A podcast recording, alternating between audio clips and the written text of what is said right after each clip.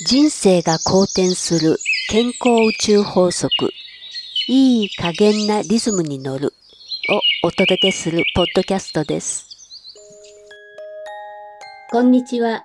健康リズムカウンセラーのみさおです。今日は、えー、対談ということでゲストをお迎えしております。今日のゲストはメンタルコーチのナオトさん。引き寄せの法則について最近ポッドキャストを新たに解説することになったんですね。引き寄せの法則をこう日常的にどんな風に役立てていったらいいのかなとか、まあその事例も含めてちょっとね、ナオトさんにもお話を伺いたいなと考えております。では、ナオトさんよろしくお願いいたします。はい、よろしくお願いいたします。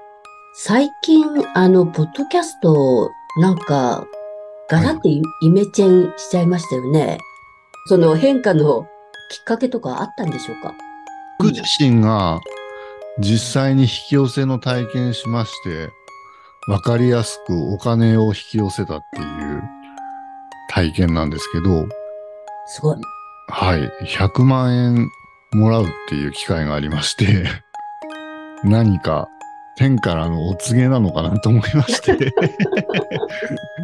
うん、うん。それで、あの、思い切って番組を変えちゃいました。本田健さんの、エイブラハムとの対話っていう本を大体ベースにはしてますけど、その中に自分がこの今まで経験してきたような引き寄せの効果だったり、どういうふうに過ごしているかとか、そういう話を織り交ぜながら話してますね。今、日常生活で一番こう、ナートさん自身がこう、気にしている部分とか、実践でこれだけは外せないって思ってやってることって何かあるんでしょうか？一日中、いい気分でいることうんうん。それすごい大事。それが一番大変だと思うんですけどね。だけど自分の機嫌も取れないと人の機嫌はもっと取れないという。まさにそうですね。あの、逆ですね。自分が幸せにならないと、人に与えれないんで、そのことに気がつきましたね。ね、それ一番やっぱり大きい問題じゃないかなと思うんですよね。うん、これね、健康の面から言っても、同じようなことが言えるわけなんですよ。あ、そうなんですか。自分が機嫌が悪いとか機嫌がいいとかっていうのは、体にとっては、あの、自律神経にみんな影響するんですよ。ああ、なるほど。そうすると、機嫌が悪いと、その悪い機嫌がみんな、あの、周りに伝染する。うんうんうん、そうすると、自分も気分悪いし、あの、うまくいかないと思ってると、もう周りもそばで寄りたくないじゃないですか。だからみんな遠巻きにするって言うでしょ、うん、映りますもんね、その不機嫌が。うん、そうそうそうそう。だから上機嫌でいるとやっぱりいい環境でいられるし、自分も仕事がやりやすい。うん、で、あの、周りも声かけやすいじゃないですか。あそうですね。うん、うん、今だ、この人だったら、あの、ちゃんと頼み事聞いてくれそうとか思うと、あの、いろんな依頼がこう舞い込んでくる。うん。という流れが作りやすいですよね。そうですね。うん、初めは、そこに気がつけなかったですね。自分がまず良くなるってこと、うん、人の目ばっかり気にして、人にどうする、どう接すればいいかってことばっかり初め気にしてたんですけど、うん、そこがもう二の次でいいってことに気がついて なので、もう最近はもうだいぶ自己肯定感上がってきましたね。うん、素晴らしい。うん、でもやっぱりその、そこの気づきっていうのは一番なんか重要かなと思うんですけど。そうですね。重要でしたね。外のことばっかり気になるっていうことは、一番大事な自分が置き去りになっちゃうわけじゃないですか。そうすると、自分の中でこう空回りする状態が続いちゃうから、強制の法則的に言っても、いいエネルギー循環にならないですよね。その切り替えができるようになってから、なんか自分で変わったなって気づいたことはありますか？周りの反応でもいいですけど。自分自身が変わってきたんで、それで周りが、周りも変わっていったのかもしれないですけど、接する人の態度とかも変わってきてますよね。なんか気がついたことはあります？その具体的な事例として。あんまり仲良くなかった上司と普通に仲良くなったり、うん、会社でのその同僚との接し方とかですね。あの、誰とでも柔らかく接すれるようになったみたいな。うん。あとは、家族との関係もだいぶ良くなりました。ご家族との関係性っていうか、今まではどんな感じでした、はい、もっと前は結構ですね、見学な時もありましておそんなやばい時期もあったんですね。ありましたね。すごい変化じゃないですか、そこら辺の変化って。なんかご家族の方から言われたことないですか？最近。そうですね。変わったって言われますね。うん、第三者が認める変化があったっていうことですよね。そうみたいですね、やっぱり。自分でもだいぶ変わったと思ってますよ。前までこの自分自身のことそんな好きじゃなかったですからね。ああ、そっか、うん。自分のことが好きになれてなかったんだ。そうですね。1ヶ月ぐらい前から、ポッドキャストの自分の番組の自分の声とかも嫌いだったんですけど。ええー、そうだったんですか。なんか自分の声ってこの、自分が聞いてる声と違うじゃないですかね。あ、違う。あの、うん、聞いてるっていうか、あの、喋ってる時に認識している声と、あの、録音とか客観的に、あの、出来上がった音声を聞いた時っていうのは、なんかこう、違和感みたいなのがね、あったりする時ありますよね。うん。それであんまり好きじゃなかったんですけど、最近はもう自分の番組もなんか、普通に聞ける。自分の声が好きになってきたんで。お、すごい、うん、すごい変化ですよね、これ。ねそれ、それね、結構大きい。声って波動じゃないですか。ああ、そうですよね。声も波動ですよね。波動なの。で、声って一人一人みんな違うじゃないですか。個体に対してこう独自の波動を持ってる本来のもの。だから、声って、まあ、伝える伝達手段でもあるんだけど、エネルギーの発する元みたいな感じだったりすると思うんですね。そうですね。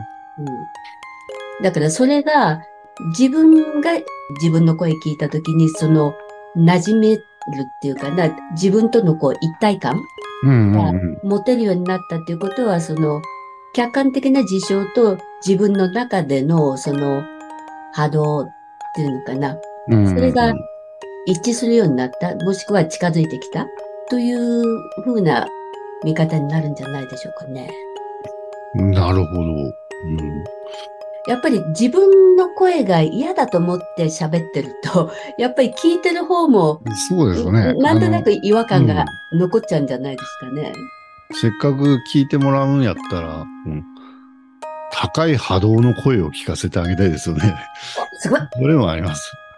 こういう音声配信する側の人間としては常にね、意識しておくといいそうですね。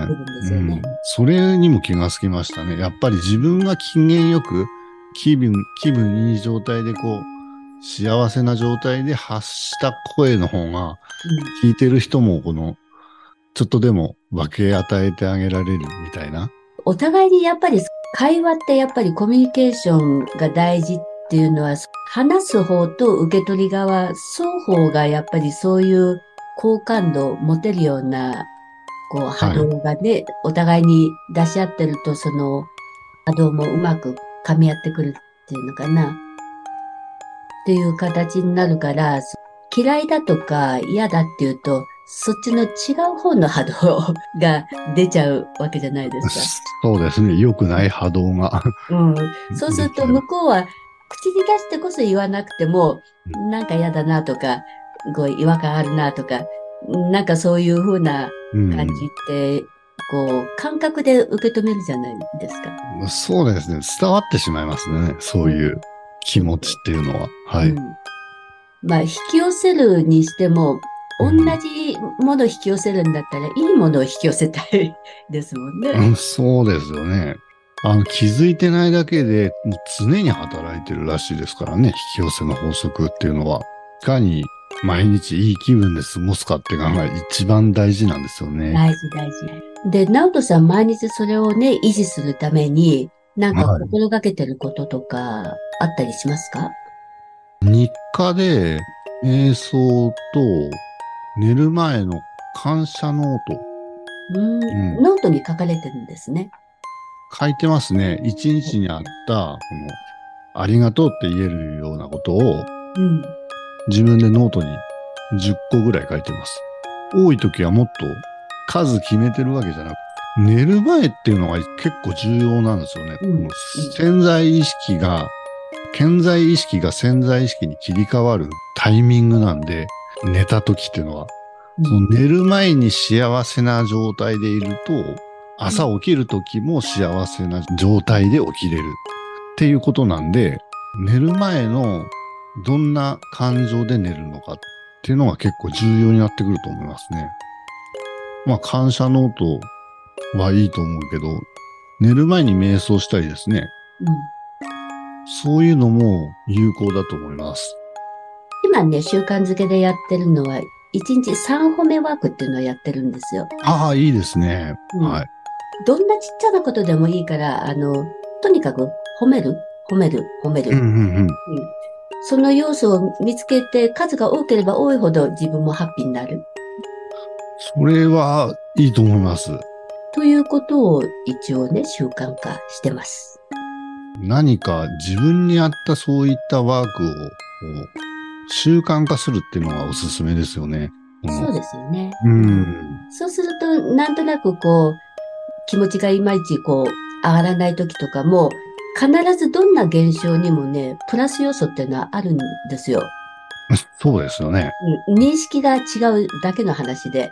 そうです、そうです。はい、うん。そうすると、そこのプラス、ね、0.1でも要素があるものがあれば、全部それ褒める要素というふうな解釈でいくと、起こることは全てハッピーなことしかないという状態になってくる。うんナウトさんもほら、毎日いろんなことをこう実践されてて、もうすごい行動力があって素晴らしいなと思ってるんですけど、まあそういう中でね、ご自身の変化っていうのもずっとこう感じてることがたくさんあると思うんですね。